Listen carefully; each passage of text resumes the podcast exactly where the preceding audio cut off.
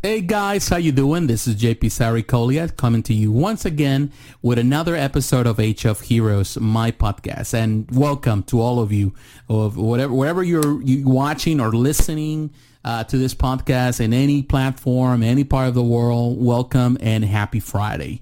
Definitely, it's always fun to have Friday. So as usual on Fridays, I lay my guard down and I talk about the things that you know are, are more geeky. You know, definitely things that are more um, that we really enjoy and we have fun memories. And uh, all about everything I do here is about fun memories, about remembering uh, comics, about remembering movies, about remembering uh, great cartoons, about remembering, you know, eh, all the stuff that we grew up back in the 80s and 90s and things that were definitely, um, were defining moments for us. And one of those defining moments, I, I think, at least for me, uh, in the 90s, uh, when we're talking about television and animated series, was the X-Men, the animated series.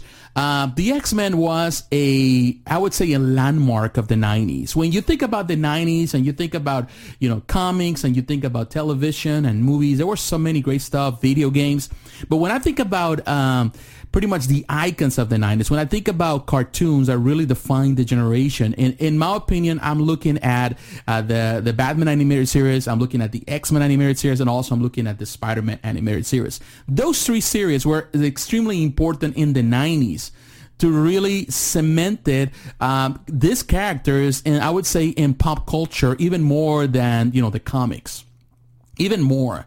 You know, a lot of people that they cannot afford to buy the comics were able to be introduced to a lot of these characters through this, the television shows and uh, which is an is always a, a, great thing. Now, the reason I'm talking about it today because throughout this month, since the beginning of the month, and I'll probably have the links for you uh, in the description below. There are some talks and some discussions and some insiders are mentioning that they're right now the uh, the actual producers of the original TV show are in talks with Disney, and they're already uh, in really in-depth talks in regards to bringing the X-Men back. Now, as we know, Disney, of course, now that he took over uh, all this show shows through Century, you know, the Fox and, you know, everything that was owned by Fox. Now they have the rights again to these shows, and of course they're they're sending them out. You know, they're everywhere. Uh, I, I'll be not sur- I will not surprise if we get a Blu-ray very soon of this, uh, which I'm looking forward. I definitely like it because I do have the collection, the DVD collection. Uh, those are watching this on YouTube, you can see right here. This is my X-Men animated series collection. I have the entire DVD collection and I love it. And also have the digital version. I enjoy the digital version as well. Um, but I, I, would like to see this in Blu-ray. Uh, at least something that has been remastered, like they did with, uh, you know, Warner Brothers did did with uh, Batman animated series. That will be fantastic, and I think that's something that it would be great for this series too, because this is an icon. You know, they it came out in the same year as Batman animated series. It was 1992. Now, the Batman animated series came out in uh, September, and the X Men came in November, and they were of course airing Fox Kids. Um, definitely they're icons you know people love them people remember them so vividly. And i remember i enjoyed this so much you know watching every saturday you know i even watched you know the the spanish version uh, and also the american version and I enjoy them very much, both of them. They're fantastic, of course, great adaptations of the comics. And I was going through all of that, you know, all this, and there's talks, and there's been a lot of news in regards to it that they even trying to bring some of the old cast, some of the voice actors, and they want to pick up where they left off. So that means that you know they're gonna uh, pick up on in season six, so they're gonna expand the stories and bring more stories, which I, I like the idea in part. And uh, and this the podcast, I really um, I want to share how I feel about it because because part of me feels comfortable with it and part feel, of me doesn't feel as comfortable with just continue on with the same thing. Because to be honest with you, they did a fantastic job in adapting some of the greatest stories of the X-Men. You know, they adapted this, uh, you know, so much, you know, from, you know, stories from Stan Lee, stories from uh, Roy Thomas, stories from uh, from Chris Claremont, who to me is the godfather of the X-Men and also from Louise Simonson stories like the Apocalypse stories. All of that, of course, are stories that they were adapted from there. They did such a fantastic job, and they encompassed it in these five seasons. A lot of fantastic stories. Uh, even Jim Lee stories, you know, like uh, with John Byrne. You know, they did a fantastic job uh, in doing the adaptation. So what else can they add? It might be something probably on the newer sense of the, the newer X-Men. You know, they have so much room for that, eh, that part of the X-Men, and they can continue on. But I'm not necessarily keen on really going back and redoing the same thing because even though this is a fantastic show and it was a fantastic show for the time, you know, it was not, I would say, um, uh, in today's standard, it wouldn't be groundbreaking anymore. Uh, it would be something, you know, like probably just a continuation that is lackluster in the delivery.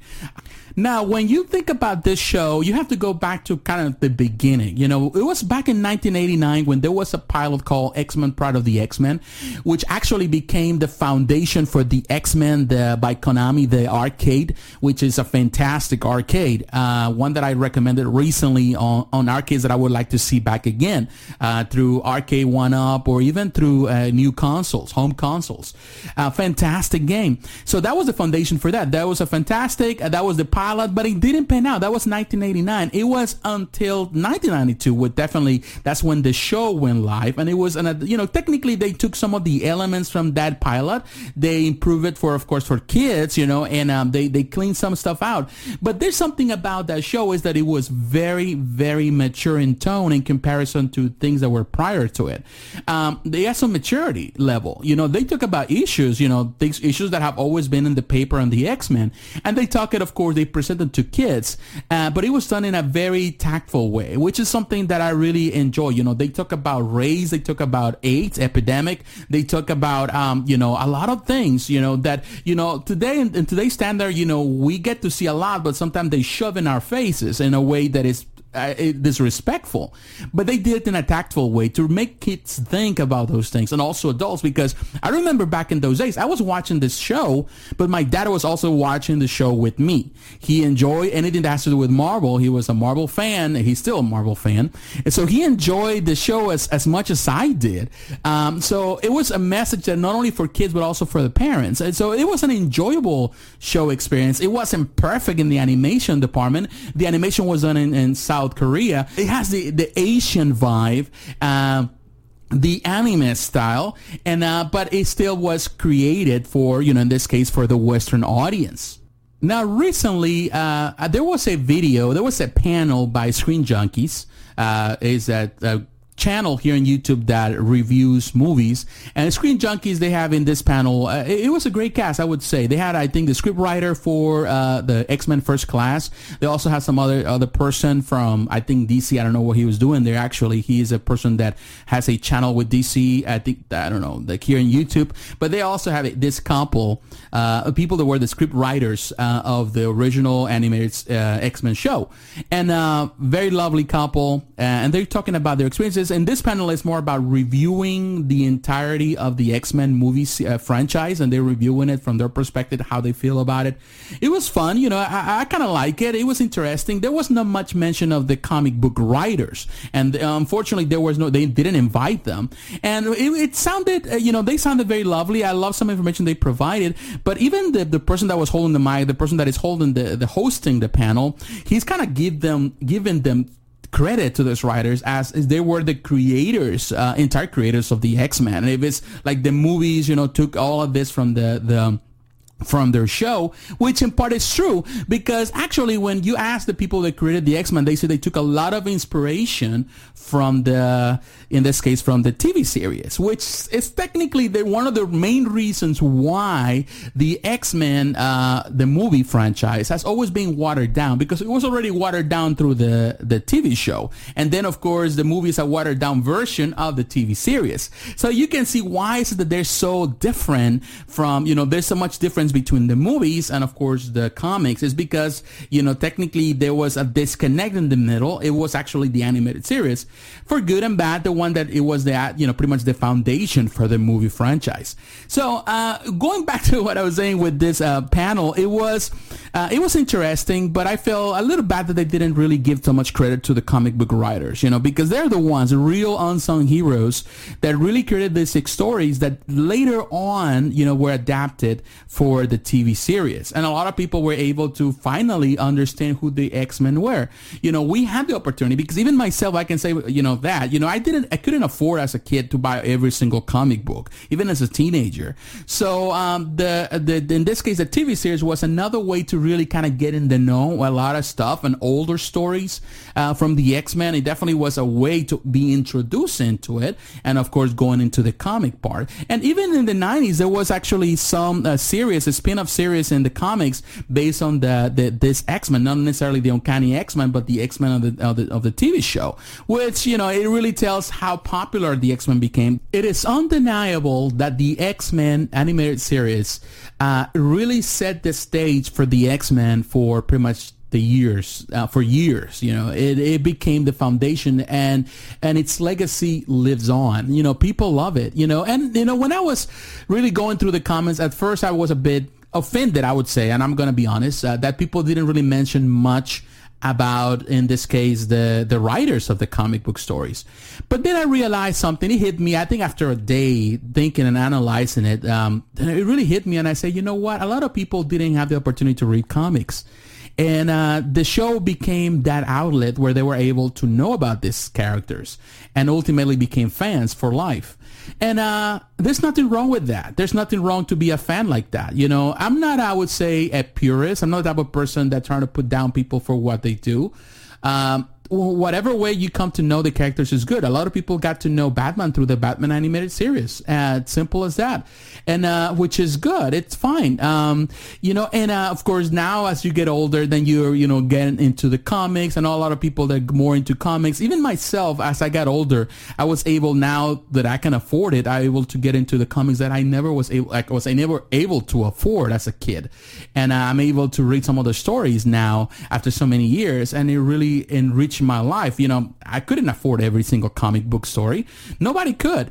And, um, it's good that we have the opportunity now to see all this. And of course, the animated series was a really a conductor for people to know that. And I really appreciate that. Now, like I was saying earlier, I would love to see the cartoon back again. I would not like to see it, um, you know, a continuation. I feel that that was just goal. Leave it like that. It was fantastic. But I would love to see the show to be reimagined for today's standards, but also to maintain some of that core elements that made that original series so great. To really make it uh, unique. Maybe start from the beginning, from the beginning of the X-Men, how the X-Men were created and taken on. You know, there's always some great takes on it because the animated series was not the only, I would say, the only X-Men show that I really enjoy.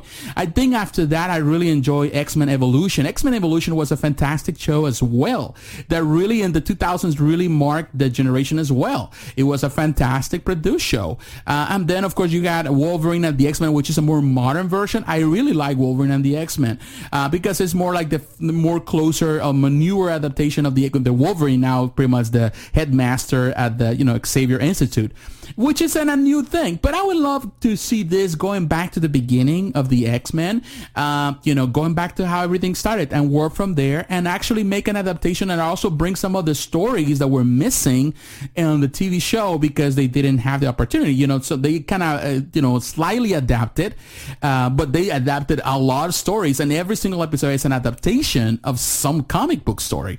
So it would be great if they adapted again uh, and you know bring other characters as well. You know we had some great characters, you know, like uh, in there, you know, also characters that were unique from that, and characters that became very popular. Even the Japanese intro that you know the show aired in Japan between 1994 and 1996 is fantastic. It's different. It's very manga-like. It's very Japanese, very anime. Um, it's just cool, you know, and re- that really reminds us that this show was so important, you know, that even uh, it really broke those barriers of even cultural barriers uh, through nations. You know, when you talk about the animated series of X-Men, you know, people were watching there all around the world. Latin America, it was a very popular thing in Latin America. I remember that because I live in Mexico as a kid. And, you know, I traveled to Latin America, other countries, Central America as well as a kid because my, my mother is from Central America. And uh, people were in love with the show. You know, people loved the show. You know, the, the, the toy lines, all that stuff. And, but people in Africa, people in Asia, you know, which is always a hard market for, you know, in this case, Western uh, cartoons, they were watching it, you know, and uh, it really tells you how powerful the the show was, you know, and the characters then themselves, and that's thanks to you know to the writers of the comic stories, but also to the work done by this um, the script writers that really adapted great stories because there are great stories they adapted to the television uh, for a younger audience, and they were more broad in the in the approach to it, and uh, people enjoy it, and I still enjoy it to this day, to the point that people are willing to see a season six. Whether the season six comes out or whether they start fresh, I'm all for it. You know, I really eh, love it, and definitely the legacy lives on and will always live on for me. I always enjoy the show. But what is your opinion? Do you have any fun memories of the, the TV show? Is there a particular episode, a particular thing that you enjoy about it? There were a lot of things to enjoy about the show. I would like to hear your uh, opinion in the comments below. So once again, thanks for watching if you're doing this in YouTube and thanks for listening if you're doing it through iTunes, Stitcher, Spreaker, CastBox, TuneIn, Spotify. Thank you for the support. And once again, God bless and have a great weekend. I'll talk to you again. Bye bye.